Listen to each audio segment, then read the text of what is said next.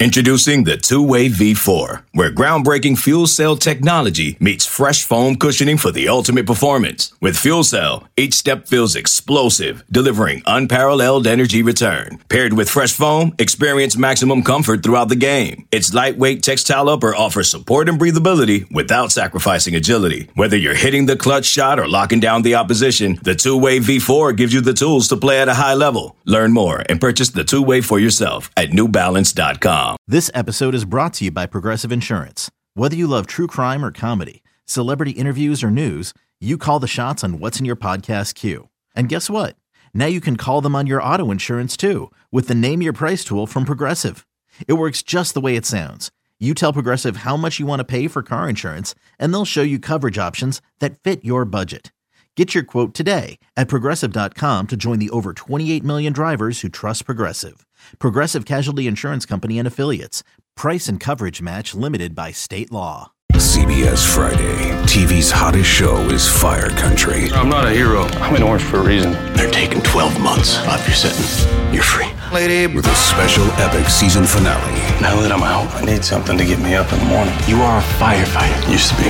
That will be unforgettable. In the name of your life's happiness, go get your girl. She's getting married tomorrow. Says, when do you let anything get in the way of what you want? The Fire Country season finale, Friday, 9, 8 central on CBS and streaming on Paramount Plus. Welcome into the Autzen Audibles podcast. Matt Prehm, Eric Skopel, Jared Mack. We are all on the show today. Uh, it is a Thursday, January 4th. Uh, this is our, I guess, our first podcast collectively all being on it for the new year. Happy New Year to all of you. Happy New Um, Year. And it's a it's an opportunity to reflect now a couple days after that Fiesta Bowl win um, of not just that particular game, but just the entire 2023 football season um, and what we saw, are kind of what our main takeaways are. We'll discuss that. But first, we're going to discuss some news that, that hit late last night and then hit very early this morning as it pertains to 2024. Uh, two of Oregon's better players on its roster have announced they will return to Oregon for what will be their final years of eligibility. Uh, first, it was Tez. Uh, first, it was Jeffrey Bassa, Oregon star linebacker, and then next it was Tez Johnson, Oregon's star, one of their star receivers. And I think, guys, like this is, don't, I'm not surprised by either one of them. I know Bassa was probably a little, a little more on the fence of going pro or not, but these are two decisions that needed to happen if Oregon was going to be uh, viewed as like a top 10, top 15 team preseason next year, one that competes for the college football playoff um, going into the season. Expectations remain the same for Oregon, but it's this is this is pretty big news for for both sides of the ball. No doubt about it. And I mean, we just saw how good Tez was in the Fiesta Bowl. We saw how good Jeff was in the Fiesta Bowl. Uh, Tez didn't win MVP on offense because no one was winning that other than Bo Nix, and Jeff Bassa won it on defense. So these are two of the most important players on this football team to close the season, and will be two of the most important players next year to start the season. And, and I think to start with Tez briefly here, um, you know, I, it, it almost gets overlooked a little bit how spectacular his season was because Troy Franklin had an even better season. Like if you run through the numbers, and I've been doing that the last couple of days on the site with putting together the, the, the leaderboards for passing and receiving stats. Like Tez Johnson probably had the, if not for Troy Franklin, would have had the best season in you know receiving season in school history this year, or like we could have had that conversation. Um, but Troy goes out and does a little bit better. Um, you know, breaks records before Tez can actually break the receptions record more recently. Um, but this was a spectacular season from Tez Johnson, and it gives you and it gives Dillon Gabriel somebody to rely upon next year that is a all conference caliber guy, a guy who's a proven 1,000 yard receiver at this level, um, a guy who has endeared himself to the fan base, I think, in short order. So I, I think this is really big for Oregon's offense. Um, I, I, think obviously there's still need to identify, you know, who your premier outside receivers are. I thought both Traeshon and Gary had some nice moments, and you say, hey, one of those guys could probably start at one of those spots, but you know that X receiver, which in a lot of these offenses is the primary target, they still need to figure that part out. Whether that's a guy on the roster currently, or more likely someone they have to find in the portal, that's kind of a decision down the line. But this at least sets you up and you say, hey, you've got your premier slot receiver back and somebody who can be extremely productive in 24. So I'll let Jared talk defense since that's more his side of the ball. But I think the Tez thing was was huge and obviously really big for this offense going forward. Yeah, real quick on Tez, what it does is it provides st- stability to the wide receiver room. And there's not a lot of question marks going into next year with where you know you have at least five dudes and Tez Johnson, Traeshon Hole, Gary Bryant Jr., Kyler Kasper, and Jurrion Dickey. You have at least five dudes that you feel somewhat comfortable with, and then yeah. you're bringing in two or, or excuse me, three four star wide receivers in Dylan Gresham, Ryan Pellum, and Jeremiah McClellan. But say that three times fast.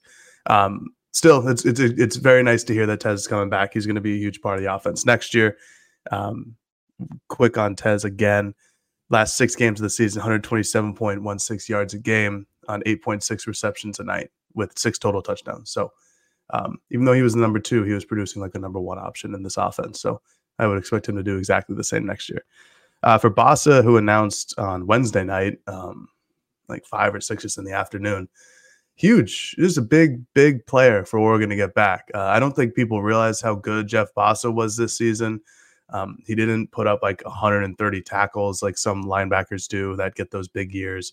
He finished the season with 71, three and a half tackles for loss. Um, he was great though. He was a wonderful tackler. He was downhill in the run game. He did incredibly better than he did last season in the run game. Um, was much better in the pass coverage department too understands the defense about as well as anybody on the team other than the coaching staff.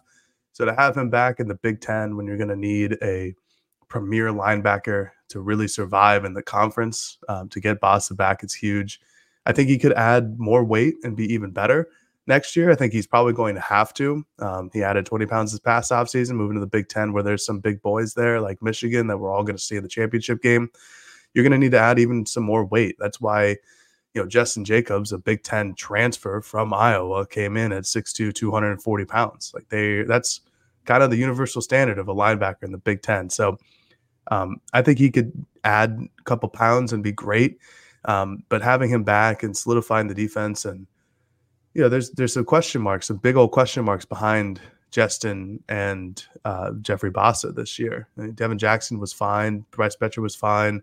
Um, Jerry Mixon got very little uh, game appearances, and you have three true freshmen coming in. Like, if you lose Jeff, you're relying a lot on unproven commodities like Devon Jackson.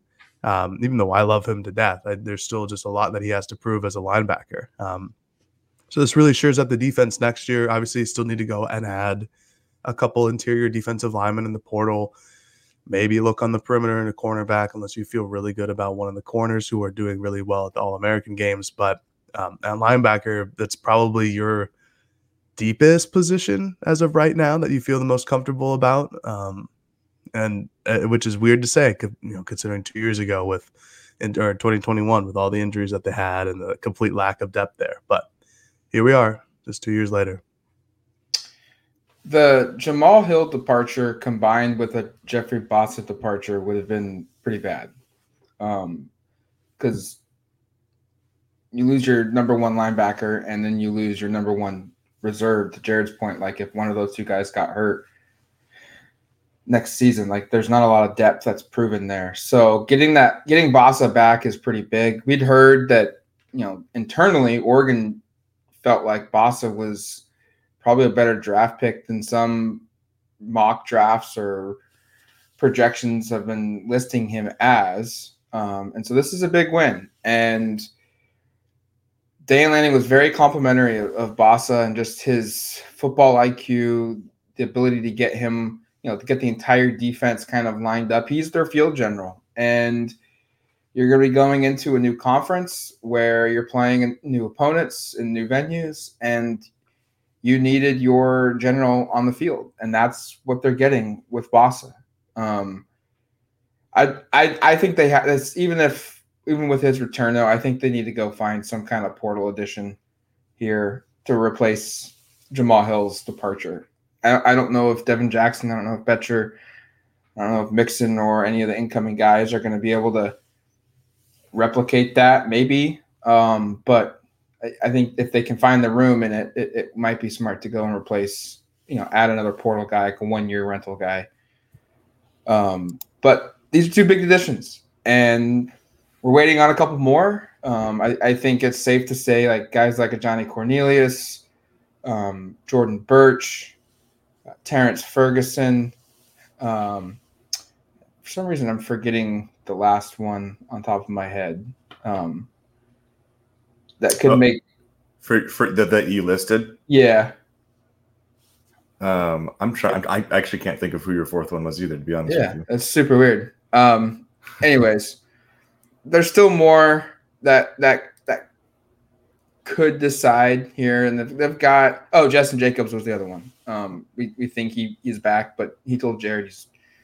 What do you say? He's still unsure. He's still figuring things out.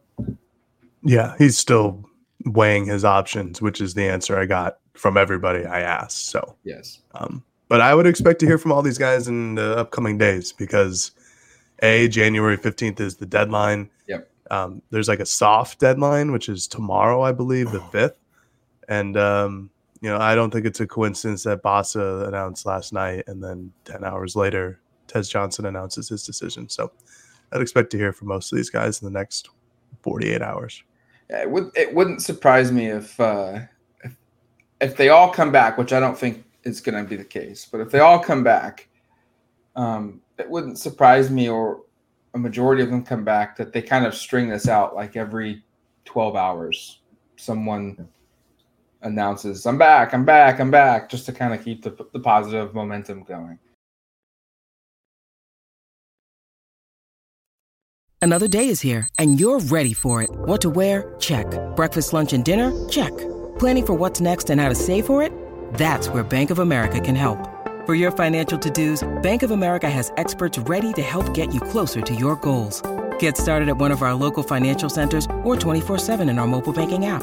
Find a location near you at bankofamerica.com slash talk to us. What would you like the power to do? Mobile banking requires downloading the app and is only available for select devices. Message and data rates may apply. Bank of America and a member FDIC. When you need mealtime inspiration, it's worth shopping Kroger, where you'll find over 30,000 mouthwatering choices that excite your inner foodie. And no matter what tasty choice you make, you'll enjoy our everyday low prices, plus extra ways to save, like digital coupons worth over $600 each week. You can also save up to $1 off per gallon at the pump with fuel points. More savings and more inspiring flavors make shopping Kroger worth it every time. Kroger, fresh for everyone. Fuel restrictions apply. The baseball season is in full swing, which means you need to listen to Fantasy Baseball Today, part of the CBS Sports Podcast Network. Join Scott White, Chris Towers, and me, Frank Stampfl, every weekday as we recap every player from every game. We'll talk waiver wire ads, drops, players to trade for, prospects who could make an impact, and everything in between. Make sure to download and follow on Apple Podcasts, Spotify, the Odyssey app, and everywhere else podcasts are found.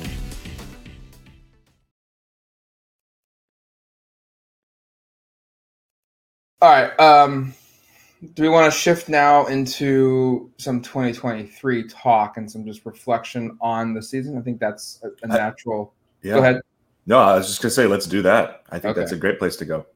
Um, there's a lot to start here because like we we could go big picture team wise, we could go individual, we can go one side of the football. I I think for me, my first takeaway will be from a big picture standpoint of I know the quality of the opponent wasn't very good in the Fiesta Bowl, but to win a New Year's Six bowl game, to win your 12th game of the season, I think this year kind of cements itself as not the greatest, not even the top third or top half of, of the of the six that have won 12 or more games. Okay.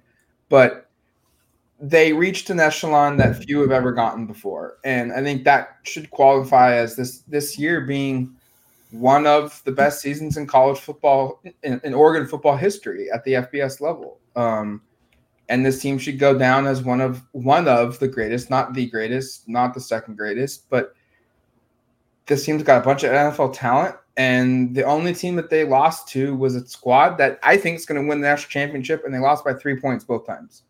Um, they were right there until the very end both times. And it's going to go down as a one of the better seasons in college football. I think it help, helps cement Oregon kind of continuing to trend up under Dan Lanning. It gives a lot of validation to Dan Lanning. Um, and it gives a lot of validation to some of these individual guys of what they were able to accomplish during their time at Oregon. Yeah, and that kind of ties right into where I was going to go. But you know, just first before I get there, go quite where I'm going. Um, kind of, it, it, this season reminds me so much of 2012, which I think is kind of largely seen by the fan base as maybe the most talented team Oregon has ever had, but one that again didn't reach its goals of winning the conference, playing for anything beyond that.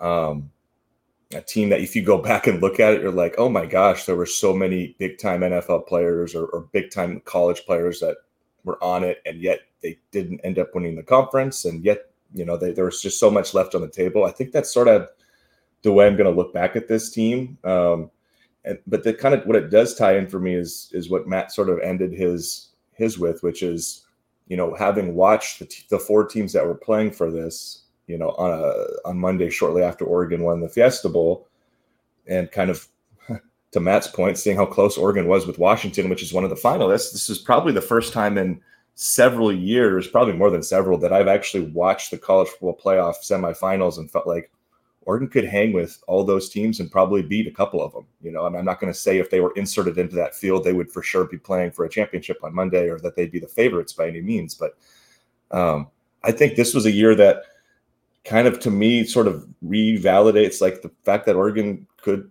win a national championship or be playing for something like that with this coaching staff and with this program and it's just that they're kind of on that direction. And obviously they didn't get there. They lost both times to washington by three points. That's heartbreaking the fact that washington your biggest rival could win a national championship in a couple of days and what that would do to the oregon fan base in terms of those fan bases discussions back and forth like all of that hurts. But i, I also think if you just want to be kind of objective with it, I think Oregon and Washington certainly weren't that far apart. And The margin on the field says that. The fact that Oregon was, and I, now who cares about this fact, but the fact that Oregon was favored by two scores going into the conference championship game, like, and, and kind of having watched the way things played out, I think Oregon could have could have been very competitive on the field with any of those four teams. And there have been many seasons, even seasons where Oregon knocked out of the, the CFP in November, where I didn't have that feeling having watched the way the college football playoff played out. So um, I thought this was a really special team and a team that unfortunately we won't know what they could have accomplished exactly had they reached those games. But I think there's a lot of people who came away watching the, and certainly I got a lot of text messages from Duck fans feeling this way coming out of out of Monday's semifinals that Oregon could have played with maybe all those teams and would have had a chance to do something special had had a couple things gone a little differently this season. Yeah, hundred percent. Um, I agree. I still think Georgia's the best team in the country, but you know they lost, so that happens. Um, uh, I do. I do too, Jared. By the way, having watched all of it play out. So yeah, I don't. I don't. I don't think Oregon's beating Georgia. Um, but uh, like like you, like you said, they would have they would have hung with anybody in that uh, college football playoff semifinals. Um, I'm going with a big picture item as my first uh, takeaway. I guess this is of the 2023 season. I, I, just think that the program's in good hands with with Dan Lanning. You know, the, like the All State, um, good hands. You know, back of the pile or back of the the the net over there. Um, I, there's just a lot to love over what's happened in the last two seasons under Dan Lanning. Um, first of all, you know, he gets into that late start um, in January of 2022, and all he does is you know flip Kyler Kasper from the 2024 class or the 2023 to the 2022 class a good four star and and get Josh Conerly Jr., your cornerstone left tackle for the you know for two of the next three seasons. Um, and I think that should have been like the first moment where it's like, oh, you know, this this guy knows what he's doing. Um, as the first time head coach is like a 35 or 36 year old at the time. I mean, there were some there's some definite lowlights in the 2022 season, but uh, the the transition that Dan made during the offseason in terms of getting the right player personnel and the right coaches on staff is clearly evident. Um, Mario's guys were not Dan Lanning's guys. They were not Tosh Lupoi's guys. They were not Will Stein's guy. Um, I still think Oregon, if it's Will Stein or Kenny Dillingham, would have been just fine on offense. But I think defensively is where you really saw the upgrades. I mean, that's what Dan Lanning was brought in to do. Um, I made the point when Dan Lanning was hired that there's a like a new wave in college football going around about hiring the defensive minded head coaches. You saw it at Oklahoma They go from Lincoln Riley to Brent Venables. And you see it at Texas A&M, where you go from Jimbo Fisher to Mike Elko, and Dan Lanning was is going to be a part of that overall change to the defensive-minded head coaches. And you see that on the field. You saw that on the field this entire season. Like, yes, Oregon didn't finish with the best uh, rush defense in school history. I'm sorry, James, who was really James Crepea, the Oregonian, who was really rooting for that during the oh. game. Uh, that they were going to be the best pass rush defense in, or excuse me, uh, run defense in Oregon history. But they were damn good. Um, you know, they were not the the Utah equivalent, but the Utah thing always gets me frustrated because they go into every game against Oregon as the best like run defense in the entire country, and then Oregon you know puts up 150, 180 yards on them every time they play. It's very strange. It's it's kind of poetic in that sense, but um, it was a damn good run defense. The pass defense, you know, barring injuries, was really good when Khyree Jackson and Jahlil Florence both were 100% healthy and available to play so defensively they're fine as long as Will Stein sticks around for I don't know a couple more years. Uh, there's zero worry there.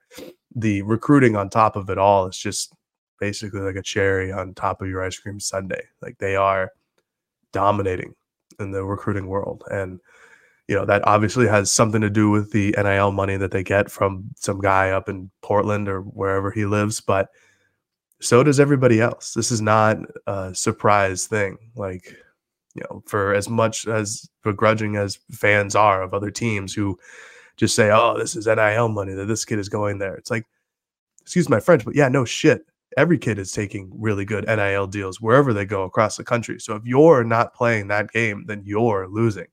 And if your program is not playing that game, then guess what? You're not going to get those big old recruits. And it's it's you know it's the the Simpsons meme that I have where it's like uh, if a kid comes to my school as a fan, it's like they love our tradition and they don't like our rival. And if they go to my rival's school, it's because they took NIL money. It's like, no, that's not how it works. So Oregon is dominating on all fronts there too. And you have to feel good about just the trajectory of continuing the recruiting success. It's been it was going up for Mario. It's now going at an even higher level, which I didn't really think was possible under Dan and company. And on the field, they just got to continue to win. Even though they lost to Washington twice this year, 12 and 2 season's pretty damn good. I, I get that it's a rival. I don't like that this season could be seen as a disappointment or a failure because they lost to their rival. I think that's silly. A 12 win team is really good. They're going to be a top seven, top six team in the final AP poll or the final college football playoff polls. That's really good. And I'm sorry that Washington might win the national championship, but guess what? This is a top six season in Oregon history. And we're all disappointed by it. So, like if they had lost twice to Arizona, would that be any better? Would it really be any better to lose twice to Arizona in a year? Um, no disrespect Arizona, you know how I love Jedd Fisch, but that's my takeaway. Good hands, all state. I don't know if this is like a positive from a big picture standpoint or just from this year, this now takeaway. It's probably both but I was really impressed with the development of a lot of guys on both sides of the football in 2023. And I remember when Lanning was hired and the staff was announced and it was all finalized in year one. And we talked about it, and it was certainly talked about on the message boards, online, among Duck fans everywhere. Was wow, look look how young this staff is. Look how you know they've only got so many old guys or experienced coaches. Like, are they going to be able to develop these players? Are they going to be able to make game plans? Are they you know are they ready for this big of a stage with this many? You know, I hate the unexperienced coaches. They weren't unexperienced, but at this level they were.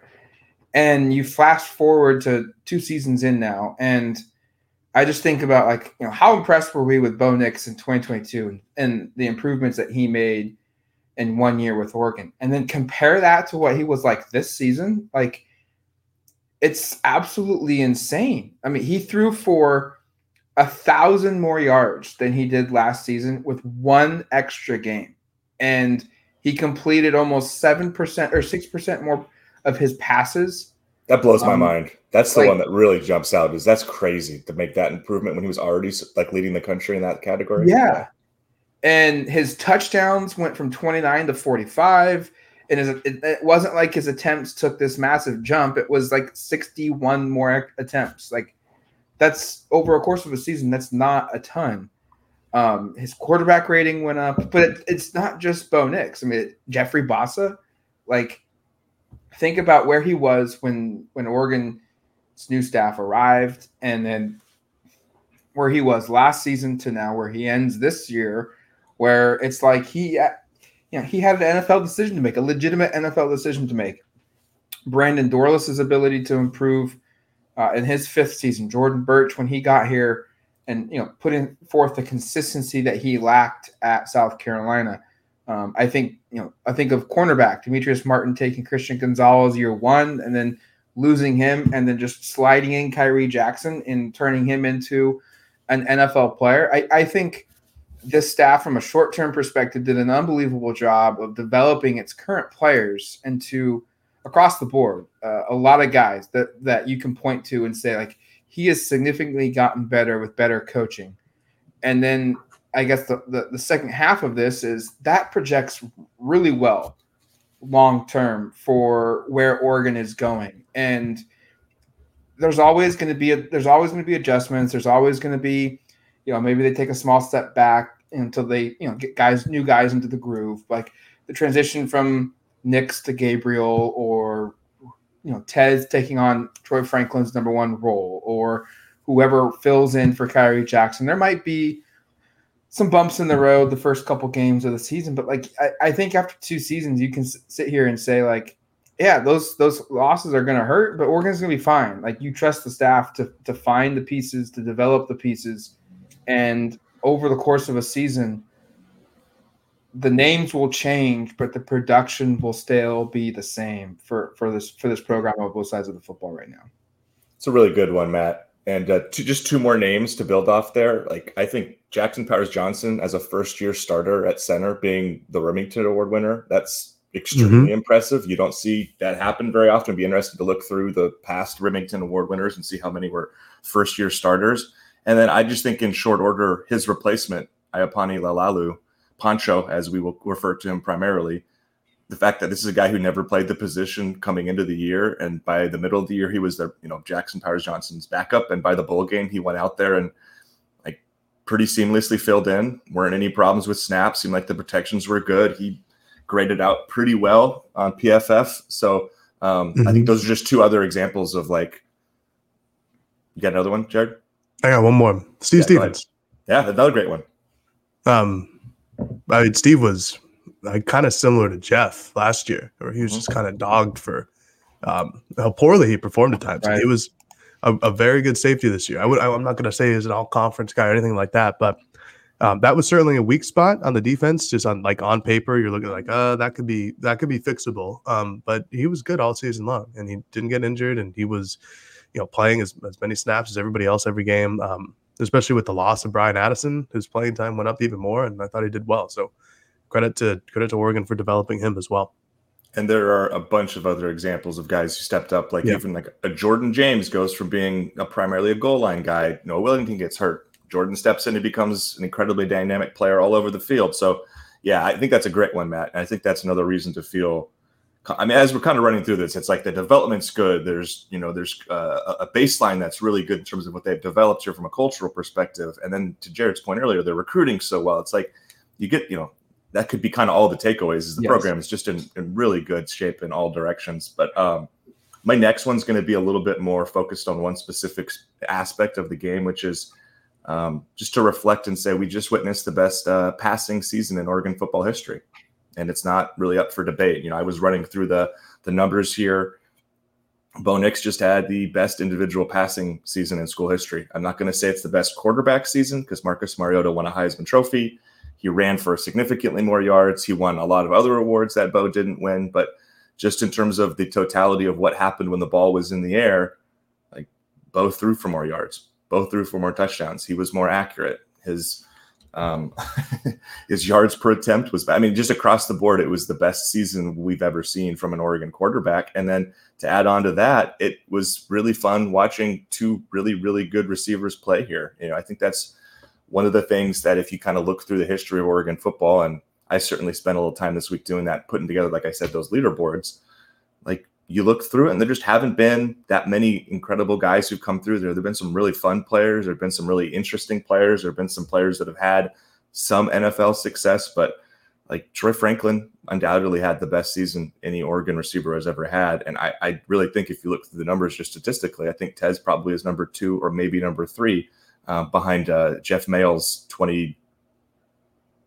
2009 season, I think it was. I have to go back and look. But either way, um, it's one of the top. Those are two of the best three or four seasons the receivers have ever had, and it happened together. And I, I, think it also speaks to just one other part, which is we we and I know maybe it'll change with personnel, but we kind of got a real feel for what Will Stein's personality is as a play caller and kind of what he wants this offense to look like. And I think it's possible we look up in the next several years here, and Oregon is I don't want to say a you know quarterback receiver factory, but I think there's a lot of optimism that Oregon's going to put significant guys into the NFL from these position groups. When you look at Dante Moore, I don't know what Dillon Gabriel's NFL future really is, but the receivers they're bringing in right now, I mean, I, I agree, Jared. Gabriel's just too short probably to think he's going to be anything. And old.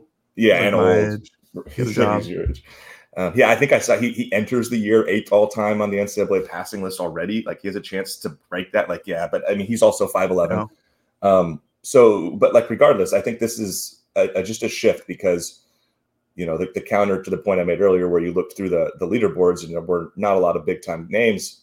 Well, when if you look at the Oregon rushing leaderboards, you see all sorts of guys who went on to be great NFL players, or guys who won Doak Walker awards, and and those sorts of things.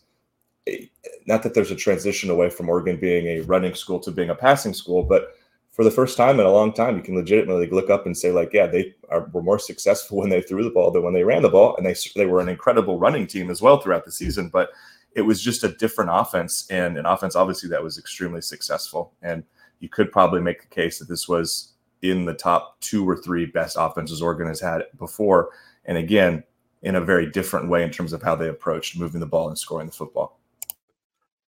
Yeah, I had uh like exactly the same takeaway this year. Um, like in my best Jimmy Johnson voice, it's like, how about that offense? Um, I, I, you know, it's really nice to watch an offense that works uh, for the first, like for the second time in like five years now. Um, yeah, and it there's that, it's, there's that part too, Jared, huh? Isn't there? It's an incredibly sharp contrast. Um, I don't know. You think of like the the Fiesta Bowl in 2021 uh, when other people were running the show, and it's just a completely different immersive experience where you're not, you know, changing quarterbacks every couple drives. You're not uh, you know third and eight, and you're not running a draw or a run up the middle, or like a wham power up the middle. Um, you know things that actually make sense, and uh, you know I really like Will Stein. I really like Kenny Dillingham as well. Um, I think I think I like Stein's offense a little bit more. He's just he's a little more tame than Kenny Dillingham. And I appreciate the wildness of Kenny Dillingham because he did not give a damn about mm-hmm. anything and would call anything and do anything to, if he thought that it would make the play. And I love that too. But, you know, Stein dialed back the trick plays. Obviously, they had the one in the Fiesta Bowl, but um, he was pretty meat and potatoes in a very creative way. Like he knew what was going to work and he stuck with it. And when something didn't work, he moved on to the next thing. And you know they they ran a lot of things out of the same packages which but had all these different routes and concepts and i really liked watching the offense this year and obviously the development of bo nix from last year to this year certainly helps in terms of what we talked about in the completion percentage the passing touchdowns the passing yards. Um, you know that's on bo that's on will stein and the development there. Um, and the, the other thing just on the offensive perspective is shout out to Dan Lanning for making two home run hires as a 35, 36 year old head coach. I think yeah. whatever he is now, 37 or whatever. You know, he's a defensive guy. When he makes a good defensive hire, it's like, yeah, no duh. This is what he should do. But um, Kenny Dillingham was more proven than Stein and maybe a little bit easier of a of a pick. You know, offensive coordinator at Florida State and Auburn, like real big schools. But none of us had Will Stein on our bingo cards. He was a one season offensive coordinator. Uh, the year before that, I think he was co-offensive coordinator, if my memory serves me correct. Um, you know, he's that same age group. He's that mid thirties um, Southern guy, and boy, was that a good hire. And I'm very excited to see what he does with Dillon Gabriel next year and Dante Moore down the road, because the other thing is Oregon has like a quarterback coach that really cares about the development of his quarterbacks, which hasn't been the case in a couple of the years previous. And the growth from even the growth from guys like Ty Thompson. I know Ty is now going to go visit Iowa, so sorry, sure. bud, but even his growth this year, we've talked about it. We talked there's a reason we had conversations on this podcast of would you be comfortable with Ty Thompson taking the job in 2024? It's because we saw his development just in general. And that's a true testament to what Dillingham did the year before, and especially what Will Stein has done this season and making the offense easy to read and giving these guys opportunities to make these plays. So um, I, I really enjoyed watching this offense. I hope Will Stein sticks around. I know he won't because no one's going to do that because he's too damn talented to just sit here as an offensive coordinator for the next three or four or five seasons. Someone is going to hire him, and it's going to be a sad day when he leaves. But like I said, you kind of have to feel good about whoever Dan's going to pick and choose as his next OC, you know, the next time around because he's done a good job so far. You're right about Stein. Like it's it's a ticking time bomb. It's inevitable. It's yeah. the same with it, it would have been the same with Dillingham. Yes. Even if if, if Arizona State had kept Herm for whatever reason, Lord knows. But if if that ASU job wasn't open, maybe he'd stick around for this past season. But he's going. He's a young 30 something year old offensive coordinator who leads one of the best offenses in the country. It's the same as Dan on the flip side at Georgia. Yeah. He was going. He was going to leave. I, I was going to say this is what the big programs do. This is why Saban at Alabama, like Tommy Rees, will be a head coach somewhere in two years or something. Yeah. You know what I mean? Like they, this is what happens. These these young coordinators go there, they get their audition process, and then they take off, take off, and, and run their own programs. I, I I think there's a legitimate high probability that if in 2024 Oregon makes the college football playoff, wins a game or two, right? It probably doesn't even need to win a game but Dillon Gabriel is in discussion as a top five quarterback in the country, is a Heisman candidate in the month of November. Oregon's offense is a top 10 offense in the country. Like, probably Stein's probably gone after next season.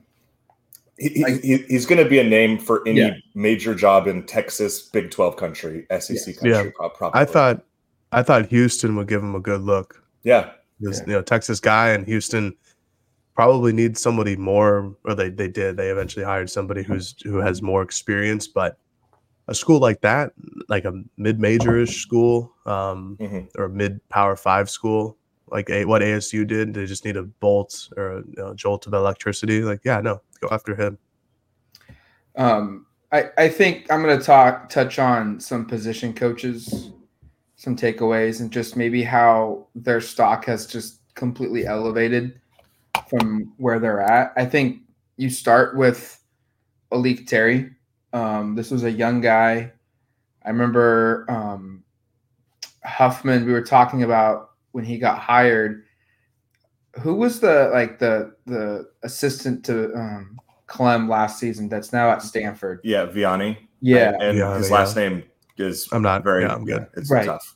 And and the conversation was like that was a really strange hire. Like like I know Terry's a young up and coming guy, but they had another one already on staff and Vianney and and you know he'd done good things and had a lot of recruiting tales. Like A'lique Terry's hired wasn't like a negative, but it was definitely like, whoa, that's an interesting one. Where where did that come from?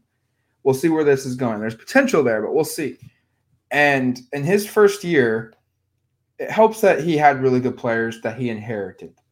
But I think you have to credit him for some of the development of Jackson Powers Johnson. Like you said, Eric, his one year of a starter was the best center in college football. I, I think Josh Conerly took a jump from year one to year two. Ajani Cornelius took a jump going from a lower level of football to the highest level of football. Um, Stephen Jones was really good. Marcus Harper continued to be really good. Um, the, the, development of Poncho his in his first season. Um, I, I, think you look at A'lique Terry and he now has some bullets in the chamber to use on the recruiting trail. My my, my unit was a Joe Moore Award finalist. I have a Rimington Award winner. Uh, I've I've got put probably a draft pick on my team and two on my team and Stephen Jones and Jackson Powers Johnson. I've got a couple more probably coming down the pipe in Conerly and, and Cornelius. Um, and then I've got some young some young dudes that are going to move into the into the the lineup here and produce. I think Demetrice Martin uh, is a coach. Think about the run he's about to go on here. He developed yeah. the first round draft pick in Christian Gonzalez. He's going to develop a, a, whatever number you want to throw out there on Khyree Jackson, and then there's a chance that whether they're super high on uh, Sione, whether he shows up in his year one or it's Jahlil Florence, or maybe they go out and they add another Khyree Jackson type addition or a Christian Gonzalez type addition from the portal and that guy goes off and gets drafted. Like he's got to run an opportunity where in the next three or four years, or over the next like a course of three or four seasons, like he he could have like three or four cornerbacks drafted. Um, and you point to the West Coast, uh, you know, schools out west, like Washington isn't developing their corners like they were four or five years ago under Jimmy Lake. USC certainly doesn't have that talent or producing that talent. Like if you're an elite corner on the West Coast, Oregon has an opportunity to kind of capitalize on that momentum there, um, to be like the school that you want to look at from a West Coast perspective. Um, Carlos Locklyn yeah. has turned Bucky into a stud. We know Noah's a stud. We know now Jordan James is a stud, and he's going to have an opportunity where maybe he has a couple years in a row of some guys getting drafted. And then, you know, we, we knew about Junior Adams, but think about the recruiting he did at, at UW before he came here and, and setting those guys up for success. And now he's developed Troy Franklin, what he did in two seasons. He's had one year with Tez. Let's see what happens there. But the, from, I guess, from a long term perspective, like look at, uh, you got to have some excitement for Jurrion Dickey. You got to have some excitement for the three, four stars coming in this this coming season. Like, I, I think Oregon's got some opportunities here where they could come out and say, like, we're either the school on the West Coast or our our production is just as good, uh, or just you know slightly a little behind of what the top dog on the West Coast is. And you factor that in with the recruiting machine that Oregon has, like it's only going to get better uh, from from Oregon. And I think I think this probably like is a second one. I'm just going to tap attach it in like. I, I generally feel like it's a real probability under Dan Lanning that this team's going to get to the college football playoff. This team's going to find its way to win a national championship. And under Mario, you kind of felt like that was maybe going to happen, but you felt like, okay, Alabama's going to have to be down or Georgia's going to have to have a down year. Like, they're, they're not there yet, but the way Oregon's recruiting is to what Jared said, it's even better than where Mario was at. But the big one for me is the player development combined with better recruiting is what's going to be what carries Oregon into getting into that playoff, getting into that semifinal, getting into that final. And if they do win it, like it's so hard to get there. But I'm not going to predict they're going to win it. But like the confidence is is greater than it's probably ever been since Marcus Mariota was on the roster. That this team will get back to that that level and have a chance to win it all. Yeah, and that was I mean I, I that was my, one of my first ones. That was like kind of the broad base point I had too, Matt. And I, I think I don't know, Jared, you probably sort of agree in terms of Oregon. This is about as well positioned Oregon has had or been, I should say, to compete for something special since you've been doing this. Certainly, I would think, right? Like, oh like, yeah, since I've been doing I'm, this for sure. Um, I think they on it. Well, I think they might have honestly been better positioned in the early 2010s, just because I agree with the that. college football landscape looks like nowadays. Because, yeah. good lord, like when Georgia and Alabama and Texas and Oklahoma and Michigan and Ohio State, when those guys are all on their top levels, those are some damn good teams. Now, Oregon, when they're on their top level, can compete, but like nobody was going to compete with that 2021 Georgia team or the 2022 right. Georgia team. Like that's that's the only difference I have. Like I feel I like there are I feel like there are higher ceiling teams in the 2020s than there were in the 20 early 2010s. But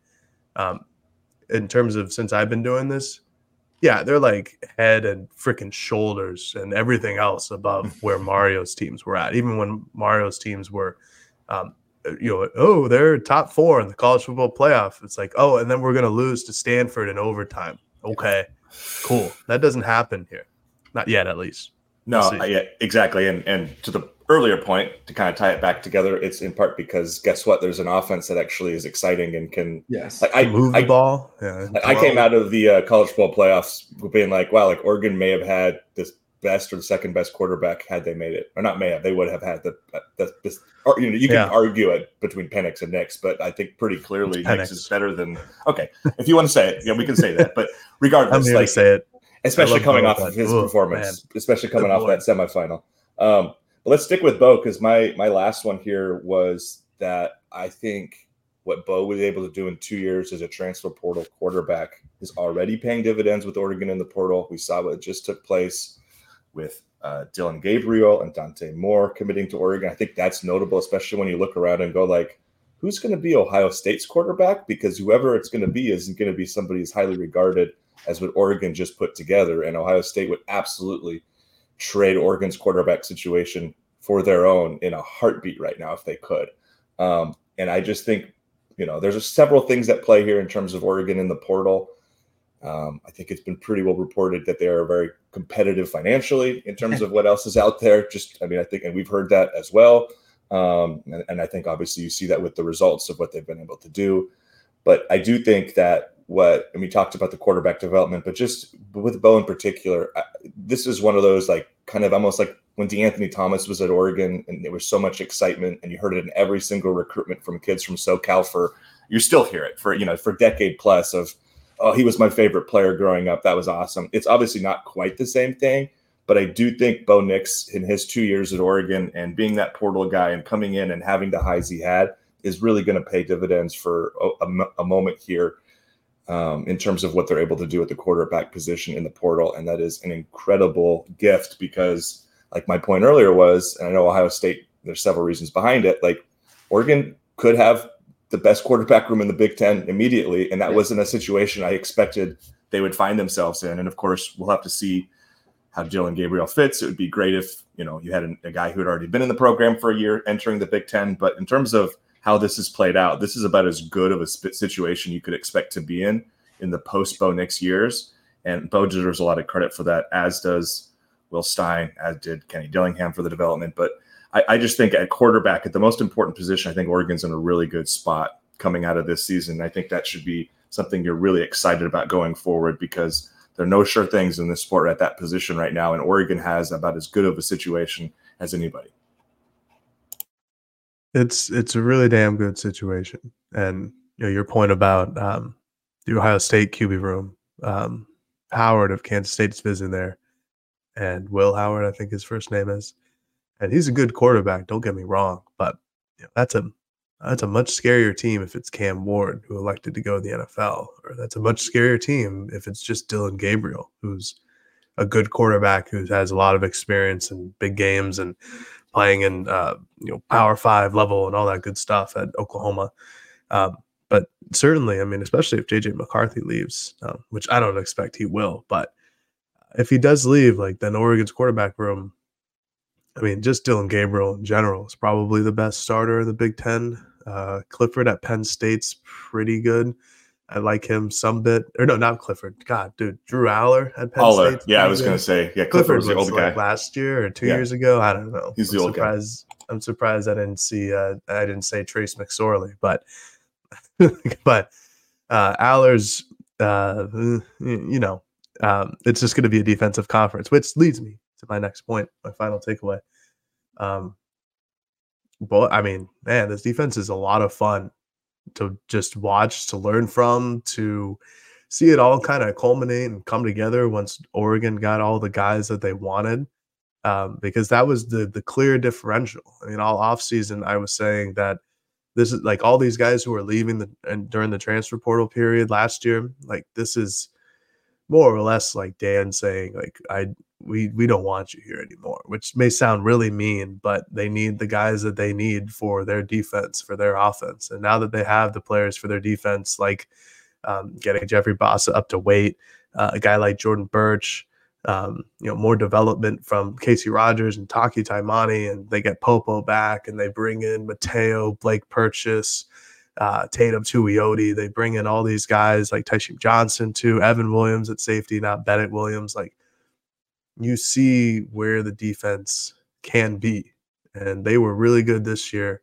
But I still feel like there's a another step in the ladder, another rung in the ladder that they could take um, in improving their pass rush on certain instances. Like um, like Burch was really good all season long, but once he was injured in the Pac-12 championship game, they didn't really have a backup there as a, as a pure like rusher. Like Purchase and Matayo and Teitum could try, but you know they're all like 18, 19 years old. It's really hard to say, hey, we need you to be as good as that, you know, third or fourth year junior or senior over there who just got hurt. Um, those are spots where they've now you know recruited really well for the last two seasons. Guys like the ones I mentioned, and then uh, you know Elijah Rushing, Jackson Jones. Like now they now they are developing that depth, that talent, that depth that they need, and the players that really fit well into this four-two-five defense. Um, I think I mean the the most fun thing they did all season was these uh, these delayed blitzes, these um,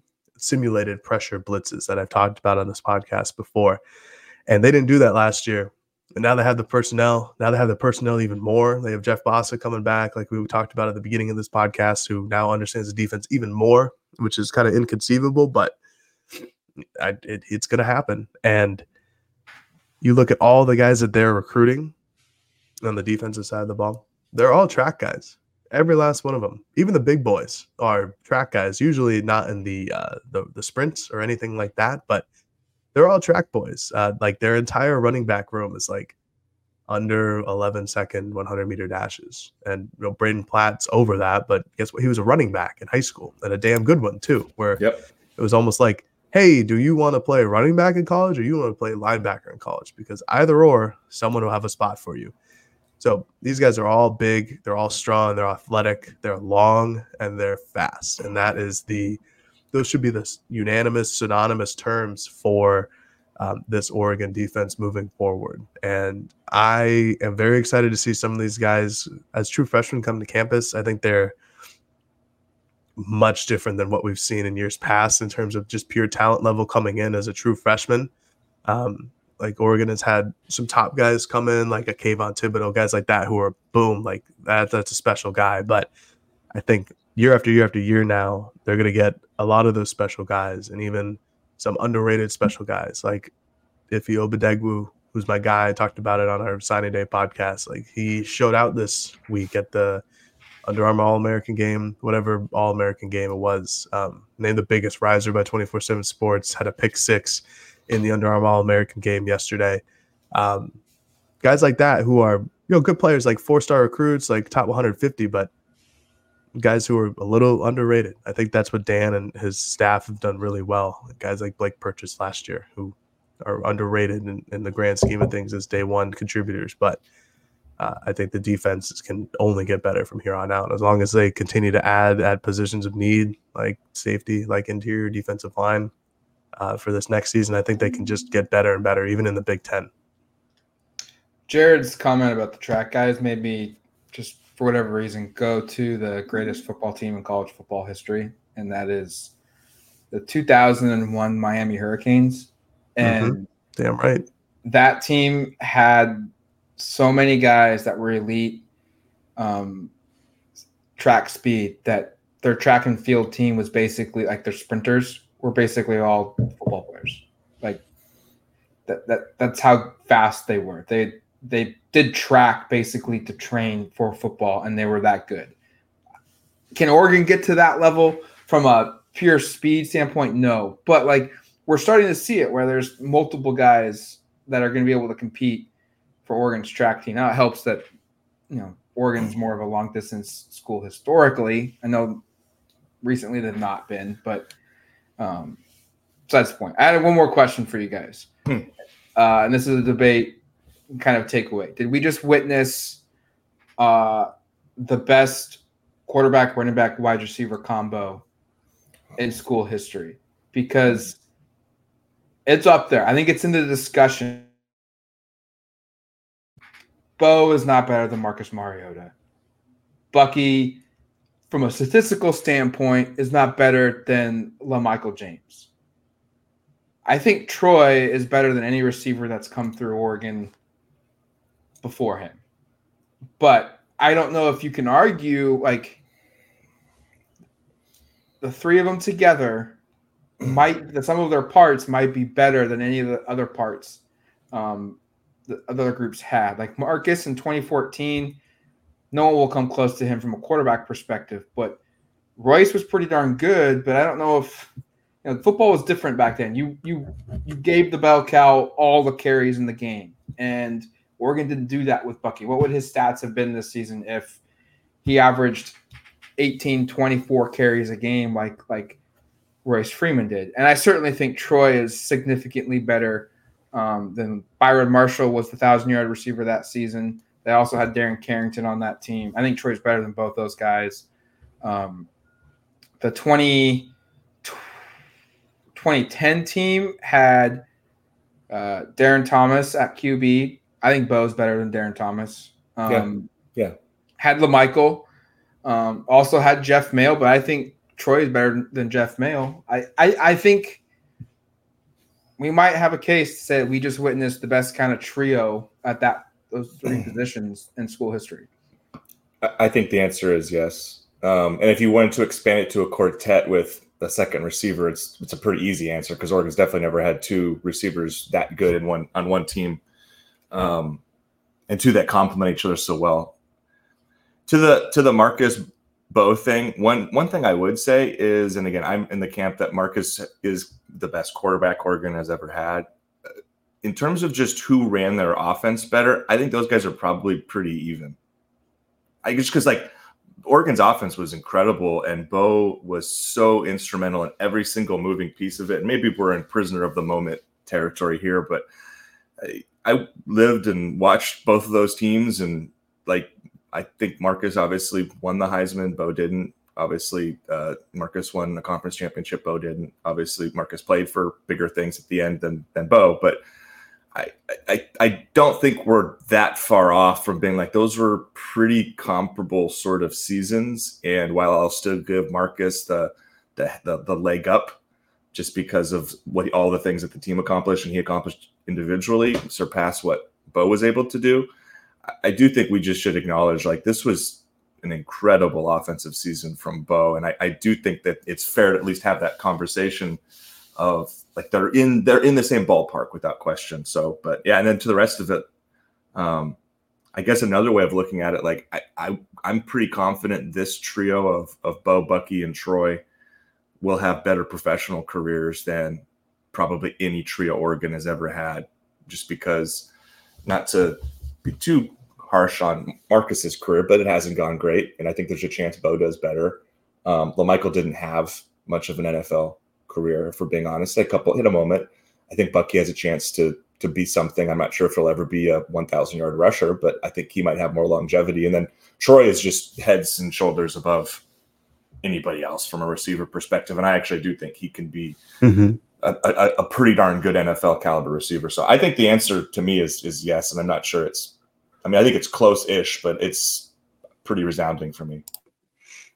I think it's close, but I, I agree with Eric. I think it's a yes. Um, I think Marcus is uh, probably head and shoulders above Nix, and that's not me being mean to Nix or anything like that. It's just the accolades, the differences. Like one, one Bo has, yeah, he won a Heisman. He won a he won multiple conference championships, but it, specifically in the 2014 year, he did win a conference championship. Yep, exactly. Um, this would be a different debate if Bo had done that. Um, yes, and mm-hmm. taken them to the college football playoffs because there'd be I, I, uh, well, can I can I, can I can I ask a question though? Like, if hypothetically yeah. this plays out exactly as it does for Marcus, because I think honestly, I think if Oregon wins the conference championship game and Bo plays pretty well, I think he might win the Heisman.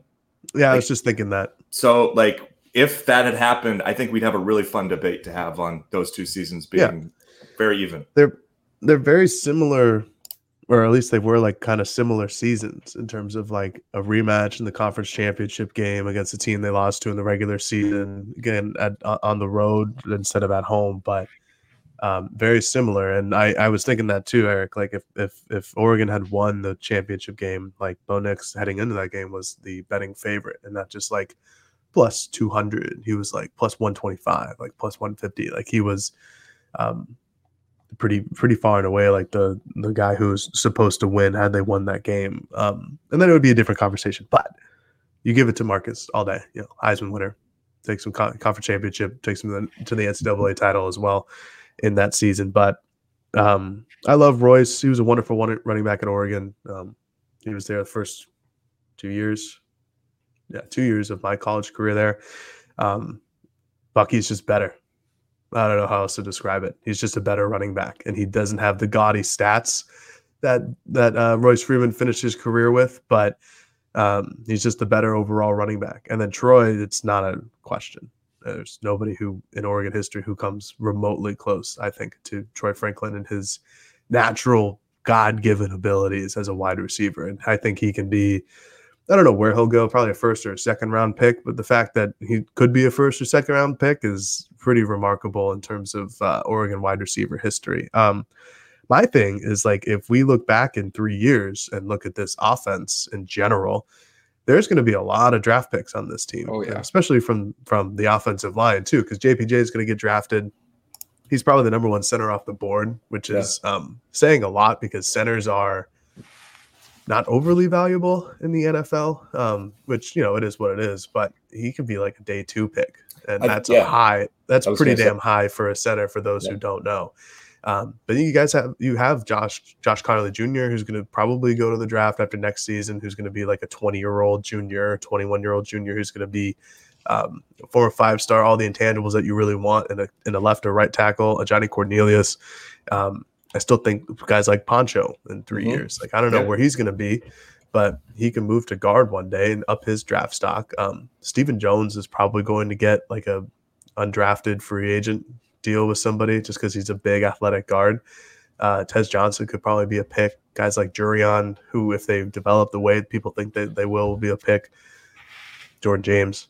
Don't have to list everybody here, but you know, down the line in three to four years, I, I think there's a legitimate yeah. argument that this is going to be the better offense in general. Um, I mean, I have the 2014 team. When you were talking, like I literally just all right, let's just start listing these guys out and putting numbers next to the name to count them. Guys, name, and dudes. Yep. Like ten guys already. yeah. Like well, Bo, Troy, Ferg, JPJ, Josh, Johnny, uh, Stephen Jones, Bucky, Tez, and Jordan James. Like, yeah, that's that's ten guys that played significant roles this season. That doesn't even count like what you're talking about. Of all right, let's see if, stuff, what Jurrion yeah. Dickey does, or let's see what Poncho mm-hmm. does. Like and that's a lot. That's just offense. Well, I was going to say that brings me to a point that wasn't any of our takeaway, but maybe should be, which is like, I, there's a chance this is like from an NFL draft perspective, the best collection of of draft talent Oregon has had, especially to Jared's point. If you don't just focus on the 24 draft, but you include 25 and 26, like you look around the roster, there's going to be like actually, Jared, how many guys do you think from the 24 draft class are capable of being day one or day two picks because it's not one or two, which is what it's been for a while. I think it's like three or four possible. No, it's a it's a couple. It, will always depend on how they perform uh, at the combine and at pro days and things like that. But there's three off the top of my head: and Nix, Franklin, and JPJ. And then, and then Dorlus is kind of in that discussion too. Dorlus is in that mix. Yeah, yeah. If he if he does well at the combine, he's a little bit older, but right. that doesn't matter as much as like a quarterback being older um, to the NFL. And then shoot, like if somebody really likes Khyree Jackson, uh, that was another name. Yeah. No to a six three corner with like near a seven foot wingspan who runs well. Like, yeah, he's injury prone, but you know, thirty pounds, put put him on and put his hand in the dirt, he'll be just fine. Yeah. So I mean, I, I genuinely I think we could come out of this being like, was this the best individual draft haul for a really long time. There's been a couple at Oregon that have been really special, but this could be another one of those. Well, even even last year there were six guys drafted, which I think is I did the article. It ties the the most out of Oregon at, at any point in their hmm. program's history. Six draftees in the same year. They could break that this year. Uh, definitely possible. Conceivably break it a couple years later. Um, sure yeah, that's the difference between like a Chip Kelly team. A Chip Kelly team was one that was built to win in college football, and it didn't necessarily build NFL talent. It had some NFL talent, don't get me wrong, but the the Dan Lanning side of the ball, especially on defense, is like, hey, these are all NFL prospects. We are only going to be recruiting guys that we think will become NFL prospect because having future NFL players on your team is better than not having future future NFL t- players on your team, or at least that's the philosophy. Um, Right. Does it work in practice? More of the more often than not, yeah. But you know, there's there are outliers for sure. But I I, I do like this practice more than not getting NFL future guys or future. I don't know what guys. the record is if it's not six, Jared, but I feel confident saying no matter what that number is, it's going to get broken this season. Like it, it could be eight, and it gets it gets broken because offensively alone, Bo, Troy, JPJ, and Bucky have said they're going pro. I think Stephen Jones gets picked. That's five, and then uh, if Ferguson goes pro, that's six. And then you look at Dorlus, you look at Khyree, uh, that's eight.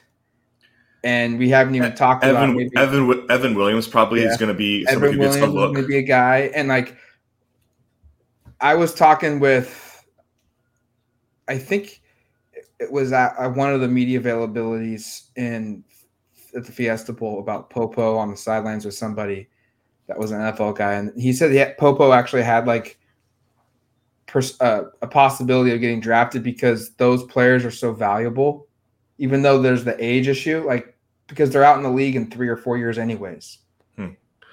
Well, it was like it's like Jordan Riley getting drafted Yes, last year. exactly We were all like, "Why the heck is Jordan Riley being picked?" And I talked to James about it, who knows more about like what NFL scouts want to see than me.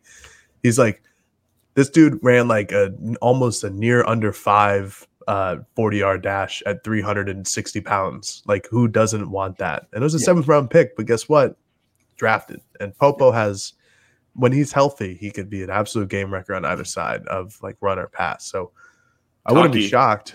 Taki. Taki, same thing. Yeah. yeah, I don't know about Casey Rogers, but Yeah. um, those are those are big guys up front. Teams, frankly, always want big guys. So So I, I those- think I don't know what the yeah. record is. If it's 6 I'm looking at it right now. I think it's six. I still got a couple years to go, but I'm just gonna say seven just to be safe. I think more than seven guys get drafted on this this Oregon team, and it's that six. that will become the new record. And for all we know, it could get broken again the following year because you've got Tez, you've got Josh, you've got Ajani, uh, you've got Bassa, have Dillon Sure. Gabriel, who I was going to say Jordan Burch if, if he doesn't. Yep, Jordan Burch if he Go. comes back, Yeah. like we're gonna see to to your guys' point, like this might be the best one, two, three punch of quarterback, running back, receiver. It also might be the biggest collection of NFL talent we've seen roll through Oregon in some time. That that would that might be a, a homework assignment for us this offseason is to go and research like what teams over a three year period had the most NFL players on it, and that could be something to track for the next two seasons for for. Oregon. It's a good point. I like that. All right, that's gonna do it for us here on the Autzen Audibles podcast. Thank you for listening to the show. We went over an hour, which is I don't think what any of us were kind of expecting, but good good conversations, uh, good discussion points, and uh, we'll be back next week with another edition of the Autzen Audibles podcast. Talk to you later, folks. Peace.